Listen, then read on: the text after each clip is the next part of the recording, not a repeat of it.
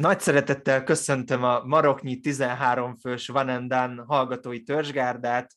Én Kovács Ádám vagyok, és bejelentkezünk a immár hagyományos mock draftunkkal, Vanendán mock drafttal, és természetesen itt van velem alkotótársam és a bűnrészes Mészáros Péter is. Szia Peti!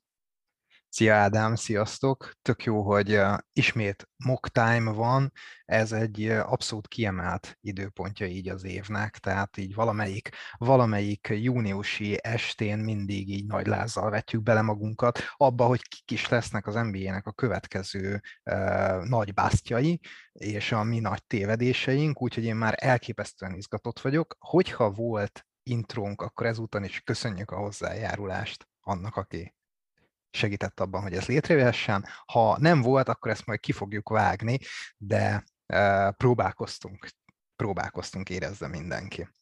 No, Nekem van egy-két összegző gondolatom a, a draft classról, viszont először átadom neked a szót, mert tudom, hogy te is készültél. Hát igen, én, én csak a medresztről akartam elmondani pár gondolatot, hogy hogy nagyon gratulálok a Kansas Jayhawksnak, akik végül is megnyerték a, az idei NCAA bajnokságot, azok után, hogy a döntőben a North Carolina Tar Heels-t tudták megverni, és a legnagyobb comebacket hajtották végre itt a döntők történetében. Coach Mike Sisevski-től pedig ezúton is búcsúzunk mi is, mint, mint amatőr podcastesek, és a harmadik gondolatom az neked lett volna, mint Boston szurkolónak, vagy hát a többi Boston szurkolónak is, hogy, hogy ahogy így gondolkodtam, nagyon párhuzamot mutat nekem a Boston Celtics és a North Carolina Tar Heels szezonja, ugyanis kb. ameddig én követtem nagyon az NBA-t, az január közepe volt, addig a Boston egy ilyen 50%-on billegő csapat volt, ugyanígy a Tar Heels is, viszont a Tar Heels utána megtáltasodott és döntőbe került, ugyanígy a Boston is, és ugye North Carolina Tar egy edző legendát, Roy Williams-t követte Hubert Davis első éves edzőként, és ugyanígy Brad Stevens-t Ime Judoka követte, úgyhogy sok a párhuzam, aztán meglátjuk, hogy párhuzam lesz az is, hogy ezüstérmes lesz a Celtics, gondolom te nem ezt szeretnéd. Úgyhogy ezek lettek volna az én összegző gondolataim, illetve az is, hogy 15 helyen kiemelt Peacocksot jövőre nagyon fogom követni.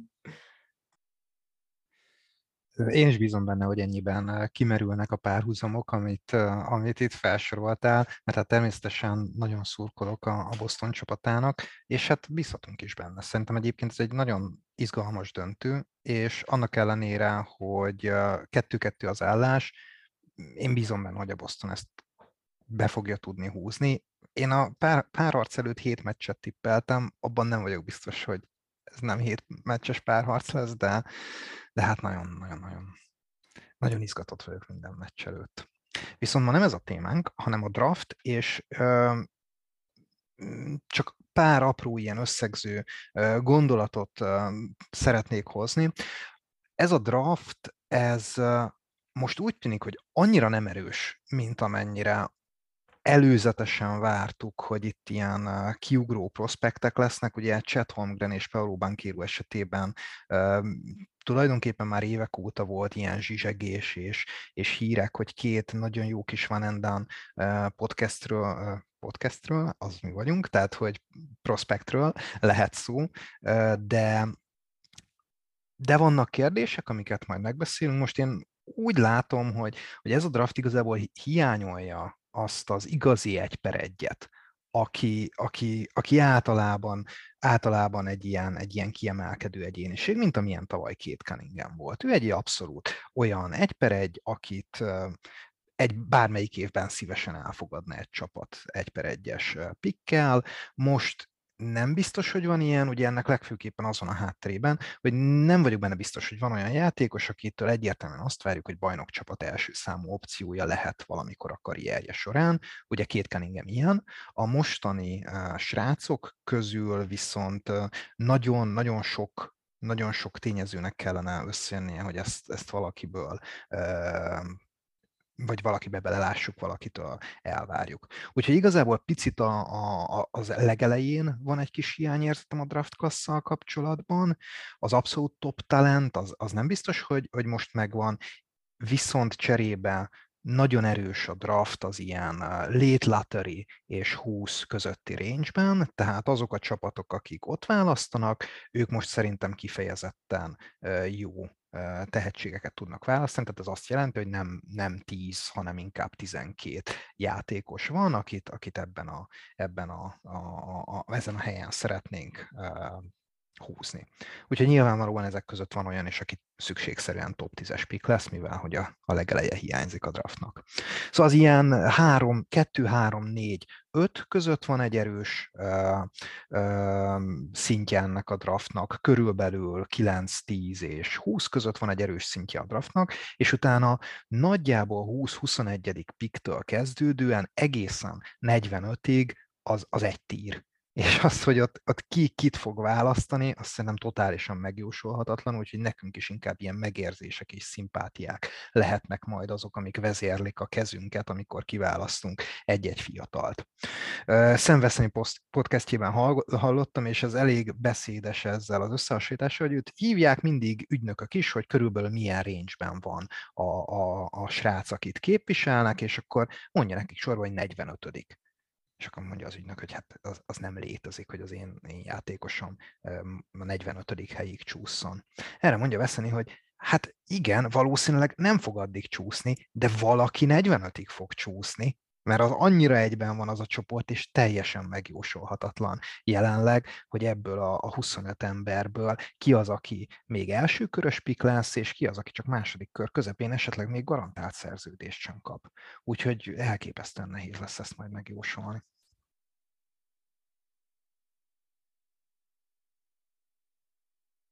Elég sok mindent elmondtál, egyet is értek a, a, a nagy részével, talán csak abban nem, hogy azért én, én, én várok egy játékostól egyértelműen olyan karriert vagy talentet, akit akár egy per egyként is el lehet vinni, aki egy bajnokcsapat első számú opciója is lehet, de te ennyi kiegészítés, és szerintem csapjunk is a lovak közé, hogyha egyet értesz vele és ugye mindig variáljuk, hogy ki kiviszi a páratlan, kiviszi a páros húzásokat, és idén az úgy esett, hogy, hogy te kezdheted a, a mock draftunkat. Úgyhogy várom a, már az első meglepetést. És akkor indul az óra az első játékosnál az 1 per 1-es pikkel, az Orlando Magicnek. Hát kis túlzással még most sem döntöttem el, hogy kit válasszak, mert két egyértelmű jelölt van arra, hogy ki lehet az egy per egy, ugye Jabari Smith és Chad Holmgren személyében. Bocsánat, itt egy másodpercre bele rollkodhatok már az Hogyne. első pikkedbe, hogy gondolom Jabari Smith és Chad Holmgren között úgy tudsz választani, hogy ki az, aki jobban ki tudja egészíteni a nagyon tehetséges első számú opció Chumaoki. Ezt nem hagyhattam ki. Nagyon, nagyon jó, hogy mondtad, de egyébként ez is egy nagyon fontos szempont volt. Szerepeltünk már keleten-nyugatonban is, beszélgettünk már korábban is a szezon során, és én azt hiszem következetesen azt a nézőpontot képviseltem, hogy, hogy Jabari Smith az egyértelmű egy per egy, és meggyőződésem, hogy 28 csapat számára egyértelmű egy per egyes választás lenne Jabari Smith, jó, nyilván a 28 túlzás, de hogy akik, akiknek reális esélye van arra, hogy egy per egy spikket kaphattak volna a lottery előtt, ott, ott, ott kettő kivétel volt. Az a két csapat, ahol Chet Holmgren komolyan felmerülhet, az az Oklahoma City Thunder és az Orlando Magic csapata, és övék az egy per egy és az egy per uh, kettő pick, úgyhogy most hatalmas problémában vagyok, mert, mert hogyha fitet nézek, akkor akkor Jabari Smith-t kellene választani, természetesen Csuma Okiki miatt, mert nagyon jó párost alkotnának, de nem csak vele, hanem az a keret, ami most Orlandóban van, ami elképesztően kellene valaki, aki, aki nagy mennyiségben tud jól triplázni, a, és Jabari Smith egy ilyen játékos, tehát hogy pontosan, pontosan belepasszolna e, ebbe a rendszerbe. Ugyanakkor viszont ott van az a igazi Disney történet, hogy, hogy Chet Holmgren és Jalen Suggs, akit tavaly draftoltak, két minnesotai srác, akik együtt jártak középiskolába, és ők úgy voltak csapattársak, hogy barátok is, tehát ez a egymásnál olvás kiskamaszként csapat, tehát ez így megvolt náluk. Tehát, hogy ők egy ilyen viszonyban vannak, és elképesztő jó sztori lenne, hogy, hogy a két srác egy csapatban kezdheti az NBA karrierjét, és egy, együtt építik fel azt a, azt a kultúrát, ami a Magic következő csapata lesz, és hogyha valamit, valamit Chet Holmgren mellé mindenképpen, és egyébként Suggs mellé is fel kell jegyeznünk, hogy ők, ők igazi um, edzésen, a maximumot beleadó, nagyon komoly munkamorálral rendelkező, kompetitív srácok, tehát hogy kultúraépítés szempontjából ez egy igazán jó páros és egy jó Disney uh, sztori is lenne, és Hát egyefene, úgyis azon a véleményen vagyok, hogy, hogy Jabari Smith lesz az egy per egy. Most, most a mi draftunkon mondhatom azt, hogy Chet Holmgren lesz az, az első választás. Egyrészt emiatt a, a sztori miatt, másrészt meg Chet Holmgren egy, egy hétláb, egy incs magas játékos, aki van, ahol hét lábnak mérik, akinek elképesztő 7-6-os wingspanje van, nagyon uh, méreteihez képest nagyon jól vezeti a labdát, egész jó tripla dobó, kifejezetten jó gyűrű közeli befejező, egy igazi do- blokkológép, jól is lepattanózik, őt elsősorban védőfenoménnak várjuk. Az egyetlen hátránya, hogy 195 fontot nyom mindösszesen, ami mennyi ilyen 90 kiló körül lehet? Ezt most nem tudom így, így fejből átszámolni, de ami biztos, hogy nem csak, hogy elképesztően, de már-már természetellenesen kevés. Tehát, hogy ő egy, egy, ilyen, egy ilyen, ilyen nagyon betegesen vékony fiúnak néz ki, és hát kérdés az, hogy, hogy ez mennyire fogja őt gátolni az NBA karrierje során. Jövőre semmit nem szabad várni tőle. Viszont, hogyha tud izmot felszedni magára, akkor, akkor kiteljesedhet a játéka. Ugye a Magicnek a vezetősége volt az, akik Janis Antetokounmpót is ledraftolták, még a Milwaukee Bucksnak, tehát ez a hosszú, hosszú kezekkel rendelkező, földön túli méretekkel rendelkező, de vékony, vékony játékos típus, ez, ez tulajdonképpen Hammondéknak a, a zsánere. Úgyhogy ebb miatt is lehet arra számítani, hogy esetleg chat lesz az egy per egyes választás. Kompod van hozzá esetleg, Ádám? Nem, szerintem hozzá egyszerűen nem létezik komp. Pont mm. ezért uh, szerintem nagyon érdekes lesz őt látni az NBA-ben. Én, én legalábbis nem nagyon tudok rá hozzá hasonlót se. Hát egy, egy abszolút unikorn, és ugye a súlya miatt az, hogy nagyon, nagyon vékony, hát azt hiszem Durant is többet nyomott nála a, a Combine-on.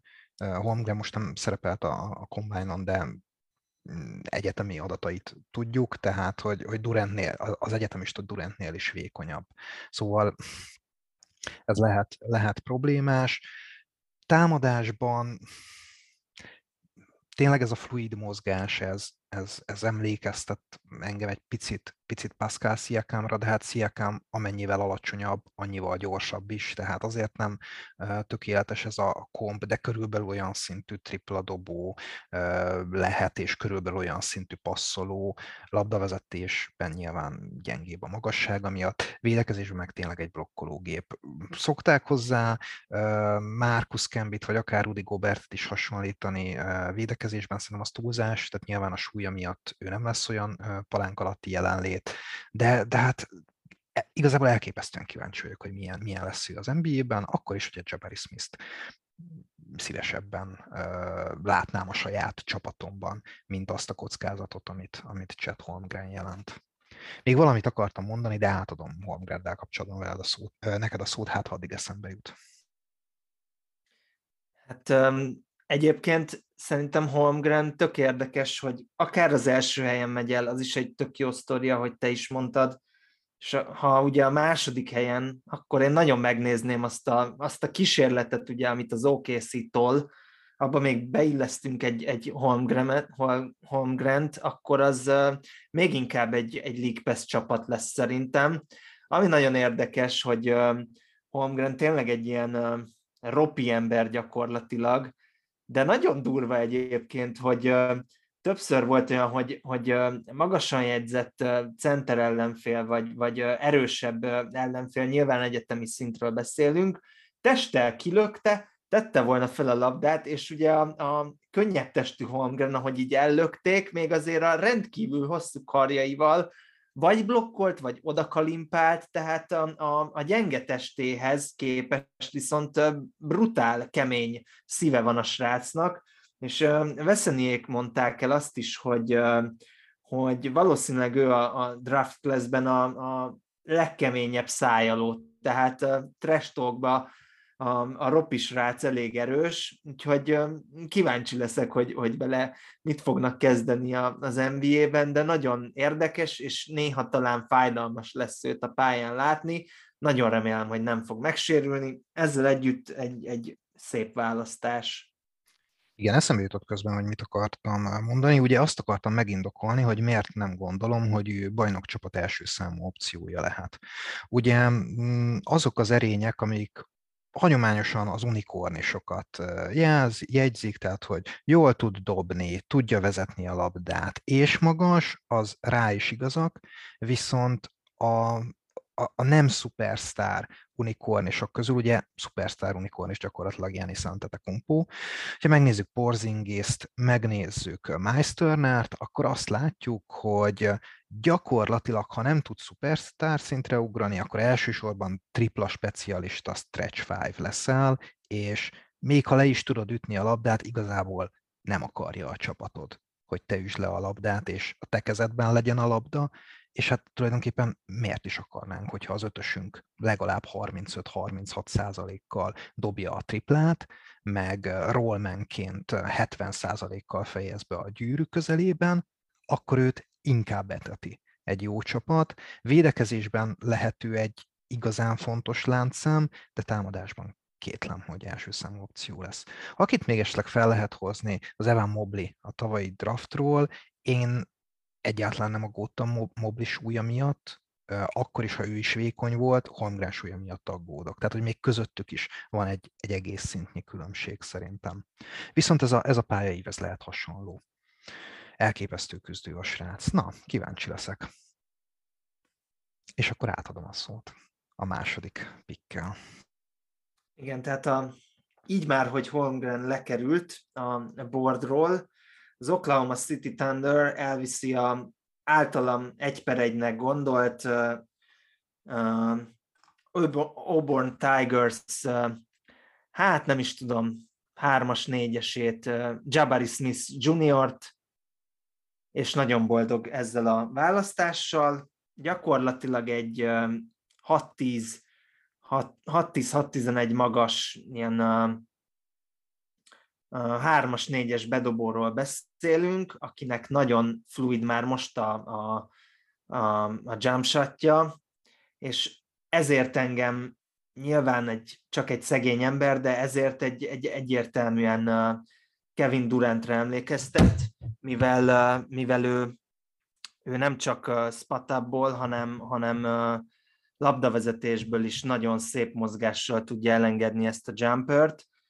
majdnem 44%-kal triplázott, ami szintén egy, egy jó mutató, és a, a, a labdás védekezése az, amit még, még ki lehet emelni vele kapcsolatban, illetve nekem azt tűnt fel, amikor a Tigers meccseit néztem, hogyha lecserélték, akkor is ő nagyon-nagyon aktívan hajtotta a csapattársakat, mindig az első volt, aki, aki jött pacsizni, tehát, tehát igazi csapatjátékosnak is tűnik, Ugye az édesapja neki is profi játékos volt, ami negatívumként nekem így megütötte a szememet vele kapcsolatban, de ez is fejlődött, hogy sokszor nem, vét, nem vette észre, hogy kiket kéne megjátszani, mikor kéne megjátszani a társakat, tehát playmakingben még van hol fejlődnie, de én tőle például simán várom azt, hogy egy bajnok csapat első számú opciója lehet. És ami nagyon fontos, hogy, hogy egy évvel fiatalabb az első helyen elvitt Holmgrennél. Szóval a második helyen Jabari Smith.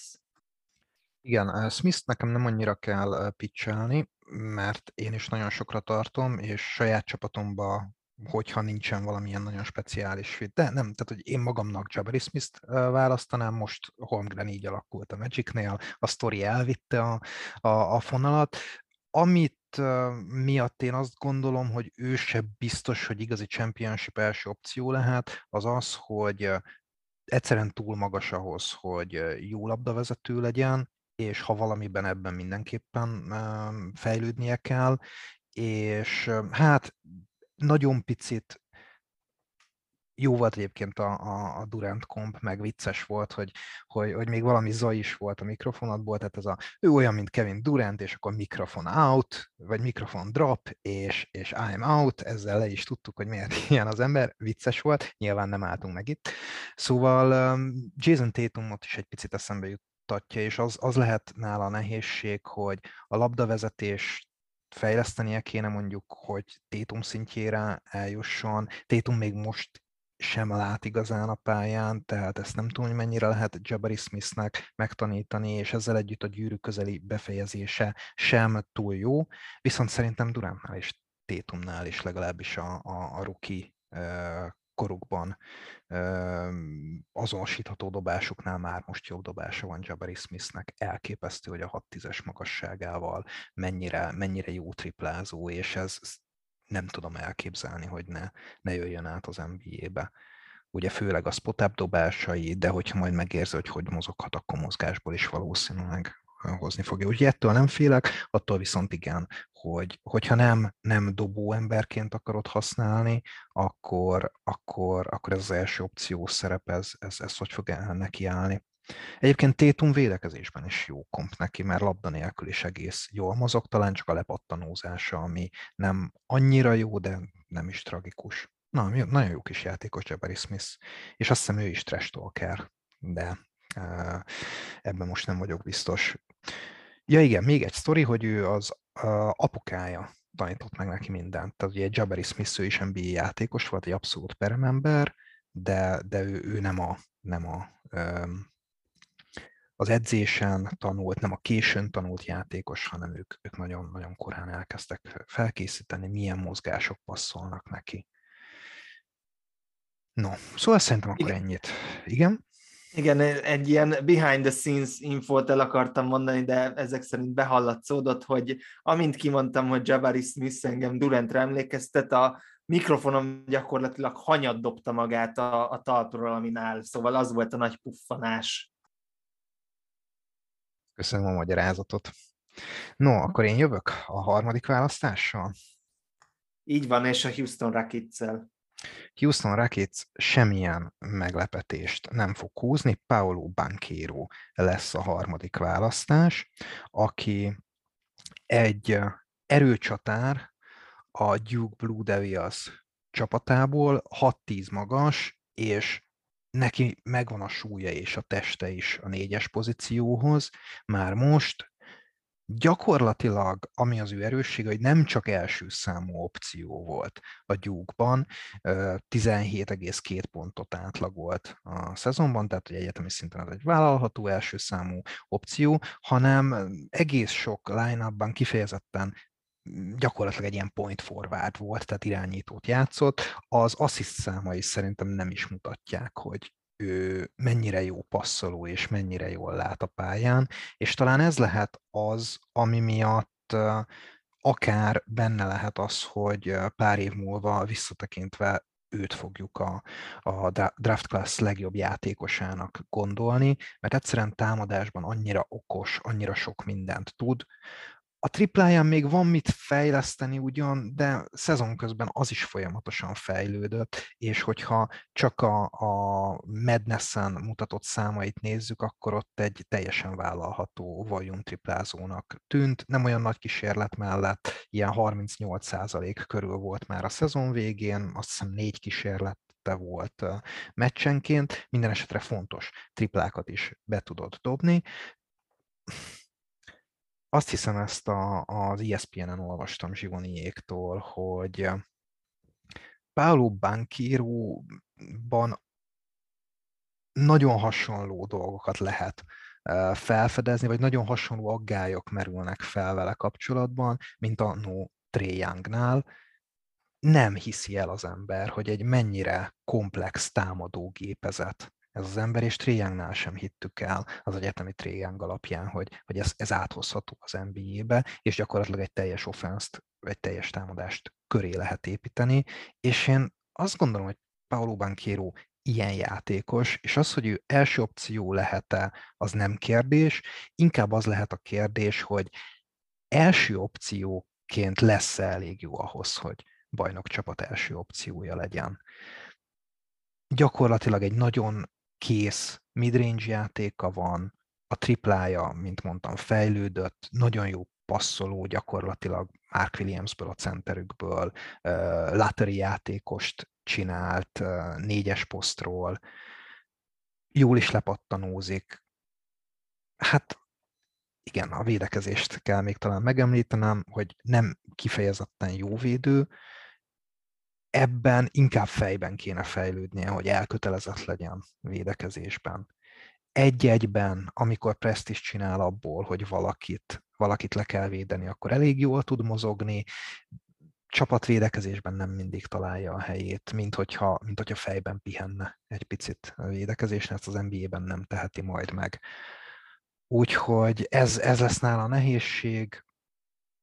Kompot nagyon nehéz hozni, talán, talán, hogyha muszáj, akkor a, a Pistonsos Blake Griffint hoznám, nyilván gyorsabb lábakkal, fiatalabb kivitelben, de körülbelül amit, amit abban a nagyon jó félszezonjában csinált Blake, az, az, az, az lehet, ami, ami, ami bankírónak a, az irányát mutathatja, egy jobb midrange játékkal. Hmm Julius Randall-t, ugye neki is a, a, az All-NBA közeli szezonját szokták még kompnak hozni. Az sem annyira rossz, bár szerintem, szerintem az inkább inkább elvárható bankérótól, hogy valami ilyesmi kijöjjön belőle. Lehet, hogy csak egy szezonig, de, de akár, akár többre is. Még Chris Webber-t szokták hozni, de nyilván őt meg úgy kell érteni, hogy, hogy Chris Webber, hogyha a mostani érában szocializálódna.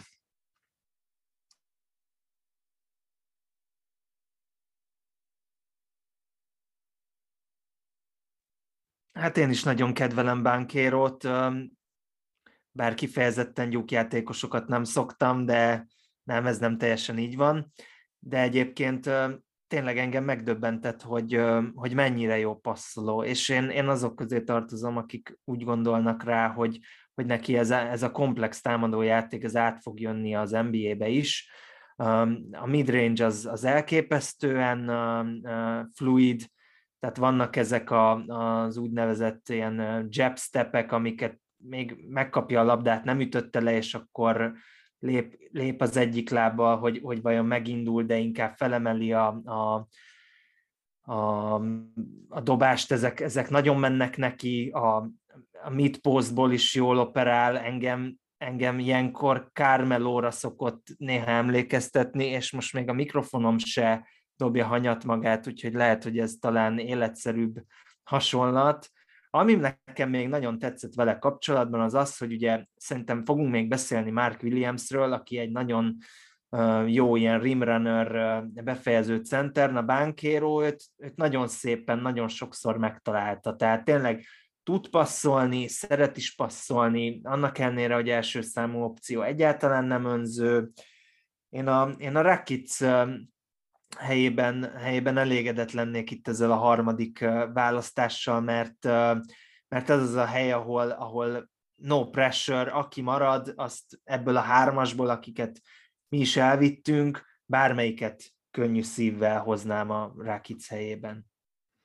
Sőt, talán én, én még bankérót szeretem a legjobban nekik. Tehát, hogy egy, épp, éppen az, hogy az a nehézség, hogy Jalen Green nem biztos, hogy játékszervező lesz, ezt annyira szépen pótolja, pótolná bankéró. És hát ugye még Schengen is ott van, és elképesztően izgalmas lenne az a csapat, ahol gyakorlatilag magas posztról jönne a játékszervezés, és, és kint, kint, kint szaladgál az elképesztő atléta Green betöréseivel, ugye, hogyha Josh Christopher megragad, akkor ő is hasonló játék, Kevin Porter is, tehát hogy nem, nem az irányítók lennének a, a hábok, hanem, hanem a magasak. Na, na, örülök, hogy a mi draftunkban Bankiro került a Rocketsbe.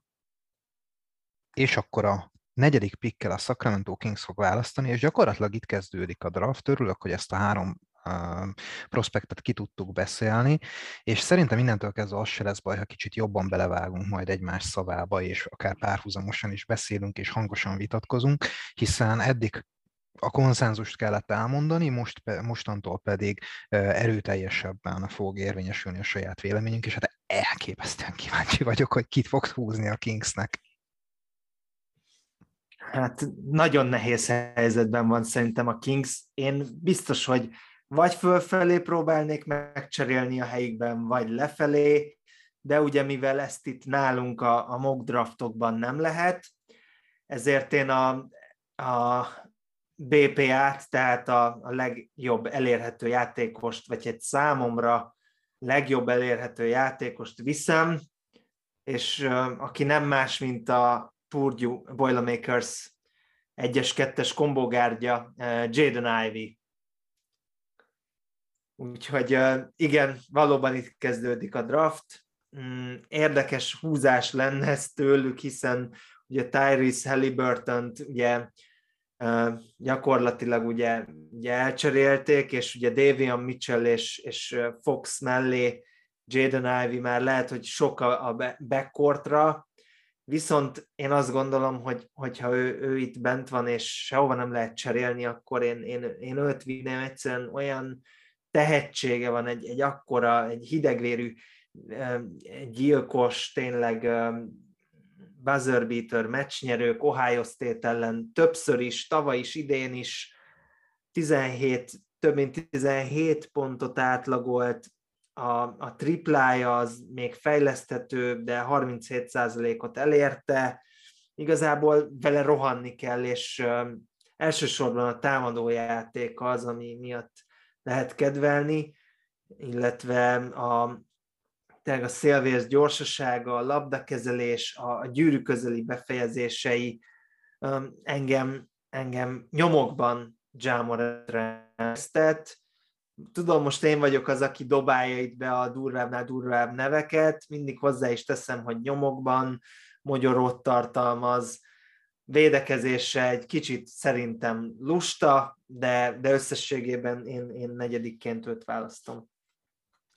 Azt még gyorsan mondjuk el, hogy ő egy 6-4 magas uh, kombógárd, inkább dobó hátvédet játszott az egyetemen, de egyszerűen olyan képességkészlete van, ami alapján azt várjuk, hogy az NBA-ben ő irányító lesz majd, hogyha megtanul irányítani. Nyilván sohasem ezt a, a Chris Paul iskolát fogja képviselni, de pick and rollból, betörés kiosztásból össze fogja valószínűleg gyűjteni az asszisztjait. Én nagyon-nagyon-nagyon sajnálnám, hogyha ő Diaron fox egy csapatba kerülne, hogyha, hogyha ez megtörténik, akkor Foxot azonnal cserélni kell, lehet, hogy egyébként is őt kéne onnan elcserélni, mert borzasztó lenne, hogy szegény Fox miatt már Tyrese halliburton is elcserélték, és talán még Jaden Ivy-ról is le fog mondani a, a Kings, mert Winnau van, és Fox már itt van, és Sabonis is itt van. Minden esetre Jamorannál talán egy kategóriával kevésbé atletikus, az az első lépése és a betörése és a lendülete az, az elképesztő, és hát azt se felejtsük el, hogy ő úgy átlagolt 17 pontot, hogy ezzel a képesség csomaggal a Purdue Boymakers az egyik leglassabban játszó NCAA csapat volt, tehát hogy egy lassan játszó csapatban egy, egy transition játékos tudott 17 pontot átlagolni. Hát ő az aktuális. Ja, és úgy, hogy tele volt a festék. Igen, állandóan ráadásul. tele volt a festék. Kifejezetten lassú lomha centerekkel. Hogy hívják a kanadai srácot? Idi? Igen, Zach Idi. Zach Idi. Hát igen, ő egy, egy ilyen igazi NCAA monstrum, akiből, akiből nem hiszem, hogy NBA játékos lesz. Na mindegy, ő az aktuális draftnak a, a Dwayne védje. Mm, én nem annyira védett, nem is annyira Morentet látom benne, hanem Russell Westbrookot. A, az, a, az a lendület, az a gyorsaság, a, és hát ugye fizikailag is nagyjából ők, ők hasonló méretűek, Ivy nyilván nem annyira izmos, de lehet. És amit még vele kapcsolatban fontos elmondani, hogy neki az anyukája a Notre Dame női csapatának az edzője, és egyébként WNBA játékos is volt, és egyébként az anyukájának a vezeték nevét viseli. Amerikai focista apuka valószínűleg nem annyira volt jelen a, a, a család életében, szóval, hogy nála is lehet arra számítani, hogy megvan az a, az a ész benne, hogy, hogy értse a játékot, akkor is, ha nem mindig mutatta ezt meg, és talán le is nyilatkozta valahogy, hogy hát ő, ő középiskolában nem, megkérdezték tőle, hogy játszott-e irányítót, és azt mondja, hogy nem nagyon gondolt ő másra, csak, csak a kosárszerzésre középiskolában, és hát igazából most két év egyetem után is így néz ki, hogy ő igazából a kosárszerzésen gondolkodik, és látjuk benne, hogy lehet jó védő, meg látjuk benne, hogy majd asszisztokat is tud adni, de ezt még neki meg kell tanulnia. Fiatal, 20 éves, ugyanannyi idős, mint Chet Holmgren, úgyhogy fiatal másodéves. Én nagyon szeretem a játékát. Ő is egy olyan játékos, akinél egyáltalán nem lepődnék meg, hogyha pár év múlva ő lenne a draftnak a, a nagy stílje és a, a legjobb játékosa csak nagyon szeretném, hogy ne, ne, ne Diaron Fox mellett kelljen pallérozódnia. Hát igen, az álmos könyvek szerint az nem a legjobbat jelenti, de én, én most, én most így, így döntöttem, nagyon nehéz döntés volt egyébként, nem volt itt, itt jó megoldás szerintem, vagy hát tökéletes megoldás. Én, én, öt, én öt egyenlőre többnek, jobbnak gondolom, mint, mint, mint Sárpot, de do, tovább is dobom a labdát, hogy, hogy az ötödik helyen te a Detroit Pistonsnál kit fogsz elvinni. Detroit Pistons nagyon szomorú, mert én nagyon-nagyon szerettem volna a két Cunningham Jaden Ivy páros látni, annyira tökéletesen egészítenék ki egymást, ami az egyik őjüknek erőssége, abban a másik picit gyengébb, és fordítva, tehát hogy egy, egy, egy, egy elképesztő one lett volna, de akkor, akkor a Detroit egy nagyon Troy weaver húzással egy igazi, fiatal csúcsatlétát fog kiválasztani, akiből még mindig lehet a Kentucky Wildcats csapatából, ahol egy percet nem játszott Shadon Sharp, a draft enigmája, egy hatláb öt magas dobóhátvéd, aki hát az elmúlt évben biztos, hogy nem, de talán már a, a középiskola végén se nagyon játszott ő tétmeccset, mert már a profi karrierjére készült, éppen ezért, ezért enigma ő, viszont nagyon jó atléta, nem annyira jó az első lépése, mint Jaden Ivy-nak, viszont izmosabb, erősebb felépítésűnek tűnik, mert egyébként súlyra kb. ugyanakkorák, tehát jobban, biztos, hogy jobban lehet majd rápakolni izmot, és nagyon-nagyon jó tripla dobó. Már amennyit meg lehet állapítani edzésekből és korai meccsekből. Mm, szerintem Weaver szereti az ilyen játékosokat, és azt gondolom, hogy Bizonyos szempontból lehet, hogy még jobb fit is Cunningham mellé, mint Ivy egyszerűen azért, mert már most jó dobónak néz ki, és, és talán, talán jobb védő is lehet. Offból játék miatt egyszerűen kevesebb energiáját emészti majd fel a rohangálás támadó oldalon. Hmm, Kicsit magas ez sátnak, de szerintem benne van a potenciál, ő is simán lehet a, draft classnak a, a legjobb játékosa és igazi szupersztár, és szerintem mint ahogy Ivy-ban benne is benne van az, hogy egyszer első számú opció legyen. Valószínűleg nem Cunningham mellett, de, de egy ilyen 1 per A, 1 per B még ott is kijöhet belőle. Ez egy tiszta upside play, a Detroit Pistonsnak nem hiszem, hogy most a draftról egy ötödik pikkel van szüksége jó kiegészítő emberekre, mert ezt meg fogják tudni szerezni Cunningham mellé. Cap space is van, eszetek is vannak, most a, arra kell játszani, hogy, hogy a, a lehető legnagyobb nyereség jelenjen meg akkor is, hogyha ezért kockázatot kell vállalni. Úgyhogy sédan sárp az emberem. Hát szerintem nagyon jól összefoglaltad a sárpal kapcsolatos tudnivalókat. Én is azt gondolom, hogy ez egy, ez egy igazi swing pick, és majd meglátjuk, de itt, itt az upside-ra kell menni a Detroitnak én nekem igazából több kell ahhoz, hogy, hogy meg tudjam őt, őt pontosabban ítélni, tehát élesebb meccs szituációk, de, de, de ez a range igazából neki. Ez a Igen, 4-es, 5-ös. Hát választás. szerintem lejjebb is csúszhat ő, hogyha nem a Detroit lenne, és nem ismernénk Troy Weavernek a, a, a preferenciáit és a, a, az elfogultságát az ilyen nyers, atletikus, jó felépítésű vingekkel szemben, ugye Hamidou Diallo például az ő, ő kis liblingje, akkor nem biztos, hogy, hogy kimertem volna húzni sárpot, de ahol a Detroit húzott szerintem, ha már nincs bent Ivy, akkor, akkor ő, ő lehet az ember. Én kompot nem is hozok hozzá, tehát nem, nem tudjuk, nem tudjuk. Csak azt tudjuk, hogy egy jó játékos lehet belőle. És akkor a labdát Indiánába.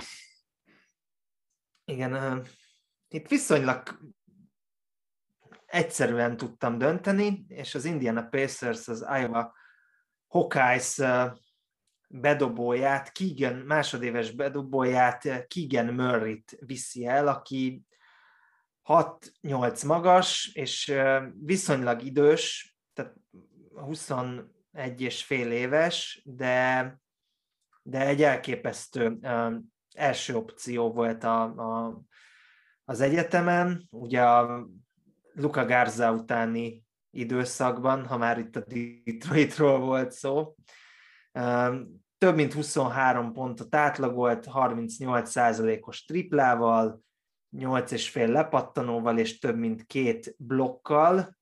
Mm, én nagyon tette, szerettem a... Tette mindezt egy nagyon erős konferenciában.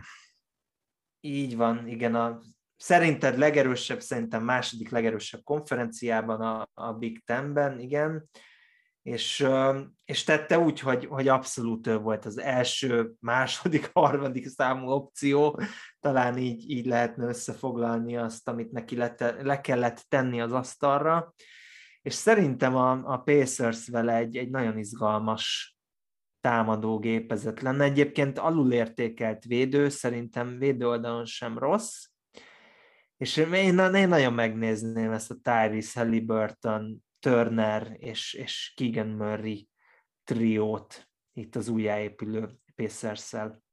Halliburton is a Jovából jött, csak a, a másik egyetemről, az államiról. Úgyhogy ez, ez még egy kis, kis kapcsolat itt, itt, itt közöttük. Igen, igen, tényleg, tényleg.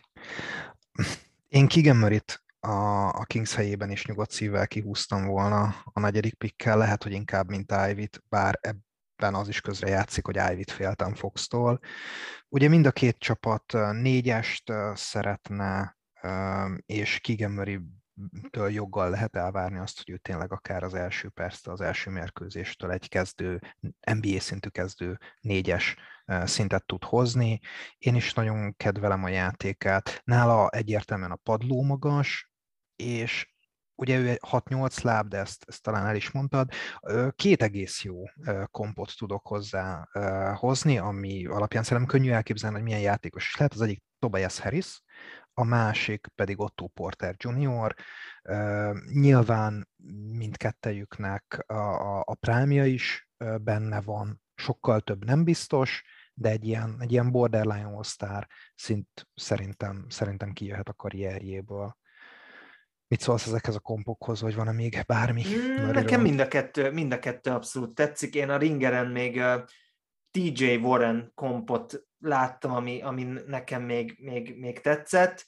Um, szerintem Keegan Murray tipikusan az a játékos, aki, aki simán lehet egy év újonca, mert nem fogják olyan nagyon-nagyon rossz csapatba elvinni, ahogy te is mondtad, az első percről bevethető, úgyhogy, úgyhogy tipikusan az a játékos, aki, Rookie of the Year is lehet. Szuper, egyetértünk. És akkor én És következek. Akkor... Így van. A Portland Trail Blazers, ugye a saját uh, pikjével. Mint ahogy már említetted a Sacramento-nál, hogy itt már el kell kezdeni nézegetni a lefele-felfele cseréket, szerintem ezen a drafton nagyon sok csere lesz. Tehát több olyan csapat van, akiknek több pikjük van, fentebb szeretnének mozogni. Ugye pont a Trailblazers az a csapat, akiknél komolyan plegykálják, hogy ki is szeretnének cserélni. A, a draftról nyilván Lillard mellé Vinnau van, és, és, és ebből a szempontból érthető. Én két játékoson gondolkodok nagyon komolyan, és, vagy gondolkodtam nagyon komolyan, a másikat nem árulom el, de szerintem hamarosan őt is említeni fogjuk, és amellett döntöttem, akiről leginkább el tudom képzelni azt, hogy akár a Blazersnek is jó lehet, de hogyha kicserélnek, akkor, akkor esetleg érte akarna valaki felcserélni, ez pedig eh, Dyson Daniels, az, eh, a G League Ignite csapatából. Ő egy Hát még a Ringer 6-6-nak méri, a Combine-on már közelebb volt a 6-7-hez, vagy talán meg is volt neki. Ő évközben egész sokat nőtt. Egy, egy jumbo ball handler, akihez szintén egy, egy kompal indítanék, kicsit ilyen, ilyen, ilyen nagyobb, magasabb Lonzóból vibe van, aki elképesztően jó perimétervédő, nagyon jól érti a, a játékot, jól tud passzolni, bár talán Lonzo ebben azért egy picit jobb, de nyilván ebben még fejlődhet. Nem egy természetes irányító, de nagyon jól lát a pályán, tehát ezért kell még benne fejlődnie, és hát a triplája az, ami kérdéses, de nem néz ki az olyan rosszul, úgyhogy én abszolút bízom benne, hogy, hogy ezt meg lehet neki tanítani, szerintem aki le fogja draftolni, ők is ebben fognak bízni, Úgyhogy benne is én, én látok némi sztárpotenciált. Tehát, hogy ez a, ez a, ez a Lonzo komp, ez egy, ez egy reális komp, hát ebben az évben nem őt várták, de ő volt az Ignite legjobb prospektje. Hát én ilyen magasan őt nem láttam még uh, mock draftokon, úgyhogy uh, lehet, hogy elkezdődött itt a mi, mi draftunk is. Ugye... Tudod, tudod, miért voltam bátor? Mert ugye a Blazers leigazolta assistant general managernek Mike Schmitzt, és Schmitz és Ivoni hatodik helyre rakják a, a saját mokjukban, hatodik vagy hetedik helyre. Lehet, hogy, lehet, hogy, hogy nem, nem hat, hanem hét, de ebbe abszolút ebbe a range rakják Danielst, és neki a, a, a szezon végén nagyon-nagyon szépen felkúszott az ázsiója. Úgyhogy Schmidt szerintem simán, simán kihúzza. És hogyha esetleg mondjuk maradna Blazersben, akkor, vagy így alakulna az élet, és ő maradna is, akkor, akkor Lillarddal ők összeegyeztethető páros lennének vajon? De még mennyire? Tehát szerintem Lillard és Anthony Simons mellé is egy, egy nagyon jó perimétervédő, akinek a triplát még meg kell tanítani. Josh Hartal, ez egy olyan, olyan gárdrotáció, ami még a winnout is kifejezetten segíteni. Úgyhogy én, én úgy gondolom, hogy ha Winnout nézek, ha Upside-ot nézek, akkor is Danielsnél kötöttem ki, és, és ezért, ezért húzom ki ennyire nyugodt szívvel. Nem, nem, nem, nem, nem, vagyok, nem vagyok benne biztos, hogy nála nagyobb upside van még a bordon. Én, én nagyon, nagyon szeretem a játékát, egy tényleg okos és, és igazi küzdő, pióca védő, és hát ugye 6 hét magas, 6 láb hét magas, tehát hármasnak is simán berakod. Hát tényleg akkor a Lonzo, Lonzoból tudok elképzelni, ugye én, én Daniels nem annyira követtem, mm. ugye ő nem az NCAA-ben, hanem a G League-ben, de ahogy így elmondtad, annyira Lonzoból ugrik be. Csak még ő magasabb is, és tudod, mikor figyelt fel rá mindenki? Ugye az All-Star-nál, a Rising Star Game-re a, a G League fiatalok közül is a legjobbakat meghívták, és hát Daniels NBA játékosnak nézett ki. Az első hónapja volt rossz, kifejezetten rossz, tehát neki Ausztr- Ausztráliából ez az átállás ez nehéz volt, viszont, viszont engedték, hogy, hogy ezeket a kezdetni nehézségeket kiátsza magából, és, és ahogy, ahogy komfortosabb lett egyből, egyből ment is neki a játék. És ez, ez, ez bizalomgerjesztő abszolút. Tehát ugye ő már azon az akklimatizációs folyamaton túl van, amit, amit sok, sok nem, nem amerikai tehetségnek a draft után kell megélnie. Na, én, én, én nagyon kedvelem őt. Még vannak olyan elvetemültek, akik, akik magasabban is kihúznák, akár a Pacers helyében is. De szerintem itt, itt teljesen jó helye van. Hát, dobom a labdát New Orleansba. Hát a mai nap támadt egy őrült ötletem, és, és minél többet gondolkodtam rajta, annál jobban tetszett ez a, ez a húzás. bár sehol nem láttam Nagyon félek. ennyire magasan. Nagyon félek, hogy kiviszed az emberemet. Ki fog, szerintem biztos vagyok benne, hogy kiviszem az emberedet, Ne, ne tedd. de, de nekem kell elvinni, én a Pelicansnek elviszem a, a draft legnagyobb ragasztó emberét, glúgáját, Jeremy Sohant, a Baylor wingjátékosát. Egész San Antonio sír. Elhiszem, és meg is értem, de szerintem egész New Orleans viszont örjön örömében. Um, ugye mi együtt követtük a, a Madnessen a, a Baylor kiesését, a, a, Tar, a North Carolina Tar Heels ellen, és én azelőtt is szerettem Sohan, de ott az, az valami olyan crash alakult ki, hogy, hogy én nagyon sokáig nem fogom tudni elengedni az ő kezét, az biztos. Hát nem is tudom, hogy, hogy mit mondjak. Ez az ember egytől ötig védekezett um, körömszakadtáig, ilyen mínusz, mínusz 30-ról, vagy kb. onnan hozták vissza hosszabbításra a meccset. Tehát ehhez nagyon kellett Jeremy Sohannek a, a sokoldalúsága. Elsősorban ő egyébként egy nagyon jó védőjátékos, onból és offból védőjátékos, 6-9 magas, a teste az, az már most szerintem NBA ready, ugye 230 font, tehát nem lesz egy könnyű öt, uh, arrébb rakogatni. Támadásban nem igényel sok labdát, a labda nélküli mozgása szerintem kifejezetten jó. Triplán még fejleszteni kell, de szerintem a dobó mozdulat az megvan. Elég jól néz ki. Ugye? Ugye New, New Orleansban is, és San Antonioban is uh, simán csinálnának belőle egy 38%-os triplázót. Igen, én is egyébként emiatt mertem kihúzni, mert uh, mert azért New Orleans stábja az, az a dobásfejlesztésben nagyon jó. Meg én úgy megnézném Herb jones mit művelnek ők ketten a védő oldalon, és akkor talán Zionék, Zion McCallum és, és Ingram is pihenhetne egy kicsit a védő oldalon. Úgyhogy... Hát az egy elképesztő páros lenne, és tehát ugye úgy, hogy, hogy az, azt gondoljuk, hogy a, a Zion, uh, McCallum és Ingram sorral nem lehet igazán jó védelmet csinálni, de hogyha ez a két srác lenne mellettük, akkor, akkor lehetne.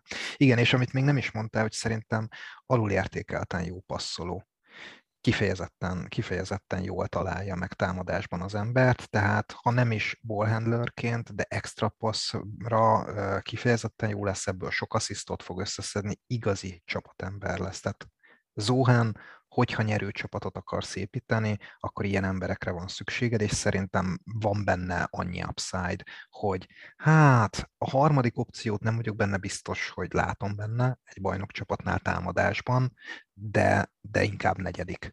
Tehát, hogyha, hogyha ő kapja meg a triplát, vagy ő kap meg egy extra paszt, szerintem az nem egy, nem egy ilyen klasszikus negyedik, ötödik ember, akitől csak azt várod, hogy esetleg dobja rá, ha üres, hanem ennél, ennél többet is adhat majd. Hát neki az egyetlen gyengeség az az, hogy, hogy nincsenek hosszú karjai. Tehát a, a 6 láb 9-es magasságához mennyi ilyen 7 láb körüli wingspanje van. Most nem találom hirtelen, de, de ilyesmire emlékszem, és hát ennek megfelelően nem is nagyon blokkol. Igen, viszont nagyon-nagyon érti a játékot így, a védő így. oldalon, és, és emiatt, emiatt tényleg a, a, a Draymond Green párhuzam az ülhet, hogy, hogy egyetemi szinten annyira értette a játékot, nagyon jól tudta, hol kell lennie, és amit még nem mondtam el, szerintem, hogy nagyon fiatal is, tehát 19, 19 éves. éves. Igen. Ugye ő, ő lengyel állampolgár, Angliában nőtt fel, és a lengyel válogatottban játszik, és Hát igen, Ben Simmons szokták még kompnak felhozni, az a Ben Simmons, aki, aki mm, rámeri dobni a triplát, viszont nyilván nem olyan virtuóz passzoló, viszont én egy tök jó kompot láttam hozzá egy videóban, egy, egy modern Boris Diaw. Ehhez mit szólsz? Ez is, ez is teljesen, egy vékony, teljesen jó. vékony Ben Simmons-t én nem szeretném, Uh-huh. Igen, igen, egy Ben Simmons, én nem szeretném a hozzáállás miatti különbség um, hát okán egy, um, egy oldalon említeni így, így Szóhennel, de nyilván Ben Simmons meg egyébként, amit, amit a, a Bahé előtt egyébként letett, az egy, tehát egy őrült tehetséges valaki, tehát nem szeretném azt mondani, hogy Sohan sokkal jobb, mint, mint ami, ami Ben Simmons volt a, a pályafutás elején, csak meg nyilván testben vannak hasonlóságok, de, de fejben meg szerintem marhára nincsenek. Úgyhogy, úgyhogy akkor sajnálom, kivittem az emberedet, ez Ki? sűn előfordul velem. Nem mondom, hogy nem készültem. A Spursnek erre. Hát a Spursről azok a hírek szállingóznak, hogy centert akarnak, és hát Zohan szódával ebbe a szerepbe beleilleszkedett volna. Így, hogy kiment, így, így vagy vagy, vagy Durant húzom ki, de nem fogom Durant kihúzni, mert ezt eldöntöttem előre, hogy annak ellenére, hogy bízom benne, egyszerűen úgy gondolom, hogy a Spurs nem itt, és nem ezzel a pikkel kell, hogy megoldja a center kérdését. Úgyhogy upside-ra megyek, egy olyan játékost húzok ki, aki egy picit reach, szerencsére láttam már Mogban ilyen helyen mondjuk nem szerencsére, mert mérges voltam, mert saját gondolat volt, és, és, és kicsit azt éreztem, hogy, hogy na más is lelőtte az ötletemet, pedig milyen jó lett volna a draft. Úgyhogy Uzman Jenget választom a New Zealand Breakers csapatából. Meglepő? Hát igen, egy picit Aha. nekem meglepő, bár azért láttam én is őt már ilyen 12.-14. helyen, de, de, de nem számítottam erre a pikre. Igen, ő egy 6 láb 10 magas, négyes posztú játékos. Szerintem neki is elég jó a játékhoz való esze. Ő ugye francia, és úgy döntött, hogy kipróbálja magát egy évig Új-Zélandon. Ugye ez ugyanaz a csapat, ahol Lemelúból is játszott, tehát az Ausztrál bajnokságban, ahol az első hetekben borzasztó volt, sőt inkább az első hónapokban borzasztó volt, nagyon nehéz volt neki az akklimatizáció ez az angol száz közekhez, viszont mint ahogy Danielsnél előny, hogy, hogy Amerikában szocializálódott, szerintem Jengnél is előny lesz ez, hogy, hogy nem Franciaországból, hanem egy angol száz kultúra közvetítésével érkezhet meg az államokba. Um, ez is upside play, és szerintem a, a, a Spursnek erre van szüksége, tehát kicsit ez, ez a primo logikába illeszkedik. Amit Jeng játékáról tudni kell, hogy mindent tud egy kicsit, kifejezetten jó a, a, a labda nélküli védekezésben, tehát nagyon jól helyezkedik ebből, sok stílt szed össze, érti a játékot, nem vészes a gyűrűk közelében, a triplája is egész elfogadható. Mm, egy nagyon-nagyon pici uh, ilyen Brandon Ingram, nyomokban még, még egy, egy picit hosszabb Paul George is az eszembe jut. Tehát, hogy lehet, hogy belőle nem lesz semmi, de, de ha valakiben, akkor benne még van ilyen, ilyen, ilyen star upside amivel egyébként szerintem jól is passzolna a Spursbe, tehát hogy pont ez a, ez a négyes poszt, ami nem annyira megoldott ott, és, és ott is lenne ideje fejlődni, és felépítenék, és, és mindenre megtanítanák a játékról, amit még nem tud. Európai vonal, ha már Zohan nem lehet, akkor, akkor, akkor szerintem Jeng is egy, egy, egy jó választás. Van még egy, még egy olyan tehetség, mindjárt beszélni fogunk szerintem róla, akin komolyan elgondoltam, kottam, de posztok miatt nem. Úgyhogy nem nézek vissza, menjünk Washingtonba. Jó, igazából itt, itt nekem az volt a kérdés, hogy, a, hogy a Bradley Bill utáni időkre draftoljak, vagy, vagy, vagy Bradley Bill marad Washingtonban. Nem tudom, te vagy képben jobban a plegykákkal, hogy most mi a helyzet Bradley Bill-lel marad, vagy nem? Hát valószínűleg alá fogja írni a Supermaxot. Nem, mm. nem, nem nagyon vannak komoly plegykák, hogy el akarna menni. Hát akkor viszont... Viszont nyerni akar. Azt még hozzáteszem, hogy nyerni akar. Hm, éppen ezért ez a tizedik pick is valószínűleg piacon lesz. Játékosért, kész játékosért. Igen, hát uh, akkor most ez nagyon rossz hír Barry Billnek, hogy itt nálunk nem lesz ez piacon, és ráadásul én egy nagyon fiatal játékost fogok neki kihúzni, a Duke talán a draft egyik legjobb uh, 3D uh, prospektjét, AJ Griffint húzom ki így a Wizardsnak. Bár nehéz volt, tehát több, több játékoson is gondolkodtam, de, de végül a, a, a most ez, ez, a, ez az 5-10 másodperc, hogy elmondtad, hogy Bill marad, és, és ugye nekem húznom kell ezen a helyen. Akiken gondolkodtam, szerintem AJ Griffin a leginkább beilleszthető. A triplája az kevés kis, hát bár nem is annyira, azért 120 kísérletet vállalt, 48%-kal dobta, az mindenképpen jó. Hát ez a 10 pontos átlag, ez kevés, meg az assziszt száma is kevés, és ugye én tegnap nézegettem bele Coach K utolsó meccsébe, ahol, ahol ugye a Tar Heels ellen a Final Four-ban kikapott a Duke, és, és ott én úgy éreztem, hogy AJ Griffin túlságosan is első számú opció, és így, így mint aki el akarja vinni a sót, Bankéro többször is úgy adta le a labdát, hogy Griffin dobás kiválasztása, tehát még vissza kellett volna azt tenni, annyira nem volt Bankéro ember, de, de Griffin ott túl sok dobást vállalt, ennek ellenére én, én látom azt benne, tehát első opciót abszolút nem látok benne, ne is akarjon az lenni, de, de, de olyan lehetőségek vannak benne, még nincs 19 éves, 6-6 magas, testépítése is nagyon jó, ugye Adrian Griffinnek a fiáról van szó, ugye, aki a, a többek között a Dallasban is játszott, és ha jól tudom, most, most is valahol segédedző. Rontóban, és jelölt a Utah Jazznek a padjára is főedzői állásra. Tehát igen, tehát itt is megvan a vérvonal, úgyhogy AJ Griffin. Értem a logikát, ez egy nagyon jó gondolat, és nagyon örülök, hogy AJ Griffint kihúztad, mert én nem igazán akartam őt draftolni ezen a, a, én sem. mokkon. Úgyhogy ezt, ezt jó, hogy megtetted.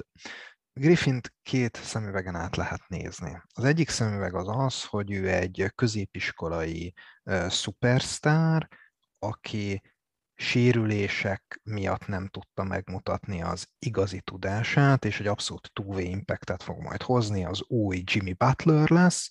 Ez az egyik szemüveg, a másik szemüveg pedig az, hogy akik úgy gondolják, és hát én is köztük vagyok, hogy ebben a szezonban ő egy pillanatig nem nézett kiegészségesnek, vagy hogy azt, a, ami, ami így a középiskolás videóiban benne volt, az a robbanékonyság, az, az mintha, mintha a sérülések vagy végleg elvették volna, vagy, vagy csak sérüléssel játszotta végig ezt a szezont is, és akkor meg az a címke kerül rá, hogy krónikus sérülései vannak. Mm.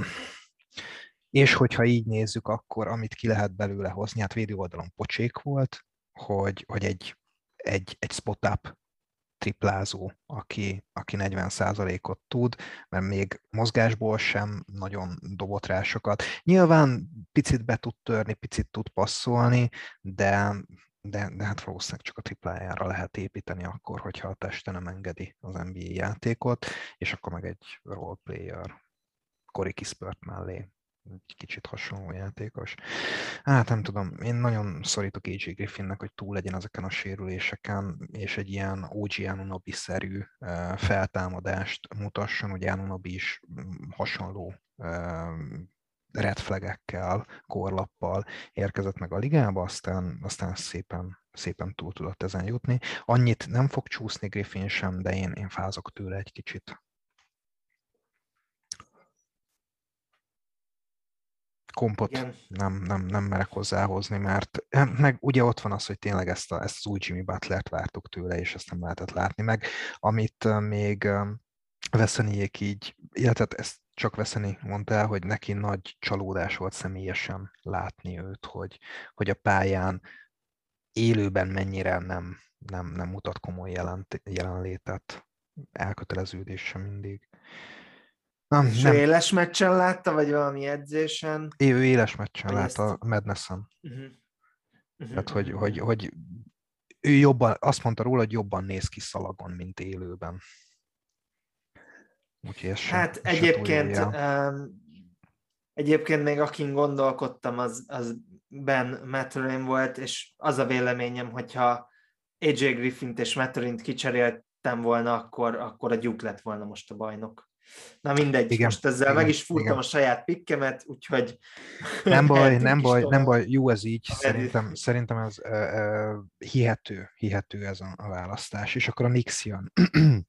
Tehát 11, 11. piknél már nagyon szeretem Ben Matterint. Egyébként rajta gondolkodtam a, a, a Portlandnél, tehát a, ez a 7 hetedik pick is egy abszolút reális hely neki, de uh,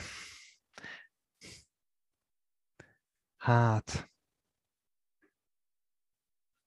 nem fogom kihúzni, mert a Knicksben van egy annyira jó emberem, aki máshova is jó lenne, tudom, de hát nem, el, elképzelni sem tudom, hogy Matterin ennyire uh, távol csúszson. Teljesen le vagyok fagyva, hogy mit csinálják. Nem, kihúzom az emberemet, akiről azt gondolom, hogy tips imádná, és, és lehet mellette érvelni, hogy jobb prospekt, mint Ben Messerin, amellett talán egy picit több azért, hogy rosszabb, viszont Johnny Davis-t fogom kihúzni. Oh a Wisconsin Badgers csapatából. Nagyon jó. Aki első számú opció volt ugyan a Badgersnél, és hát első és második és harmadik és negyedik, talán még az ötödik opció is ő volt. Mindent ő csinált szezon közben, a Madnessen sajnos ezt nem tudta megmutatni, mert egy sérüléssel bajlódott a szezon végén, és, és ez megakadályozta abban, hogy, hogy kiteljesedjen. Kettes, tehát dobó posztú játékosnak várjuk őt, majdnem 6 láb 6 magas, tehát elég jó méretei is vannak hozzá, de inkább gát jellegű játéka van. Szerintem annyira jó labdavezető nincsen, hogy irányító legyen, bár talán egy, egy, egy Knicksben még bizonyos line az is működtethető lenne RJ Barrett mellett. Egészen változatos kompokat láttam rá, de tényleg Manu Ginobili-től Josh Hartig bezárólag. Szerintem mind a kettő túlzás, és hát nagyon nehéz is rá kompot találni.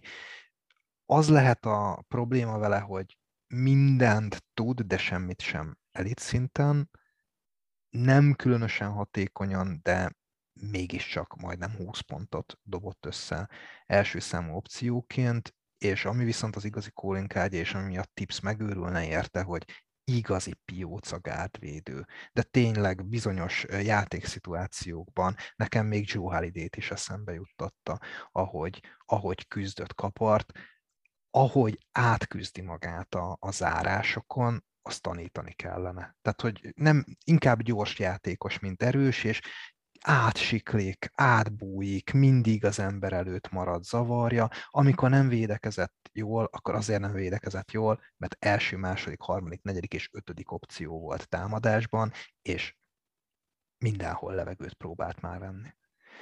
De ő, ő egy ilyen, egy ilyen pióca, pióca gátvédő lehet az NBA-ben. Lehet, hogy hát mondjuk még az Alec Burks lehet, hogy nem rossz, egy jó, egy jó, jó a védekező Alec Burks se egy rossz párhuzam. Hát azok a, azok a, azok a gárdok, akik, akiktől várjuk, hogy hát ha egyszer hatékony szkórerek lesznek, de nem biztos, hogy valaha kijön. Nem nézek vissza Johnny Davis az emberem. Én imádom Johnny Davis-t, elképesztő figura, tényleg a top 100 játékosban nem uh, uh, rakták be a szezon előtt, ehhez képest láttuk, hogy milyen kiúró teljesítmény nyújtott. Én Josh Hartot azért szeretem kompnak, mert a lepattanózása, tehát John Davis 6-4-6-5 magas, és több mint 8 lepattanót átlagolt. Minden mást elmondtál róla, szerintem nagyon jó választás, és mentenünk kell.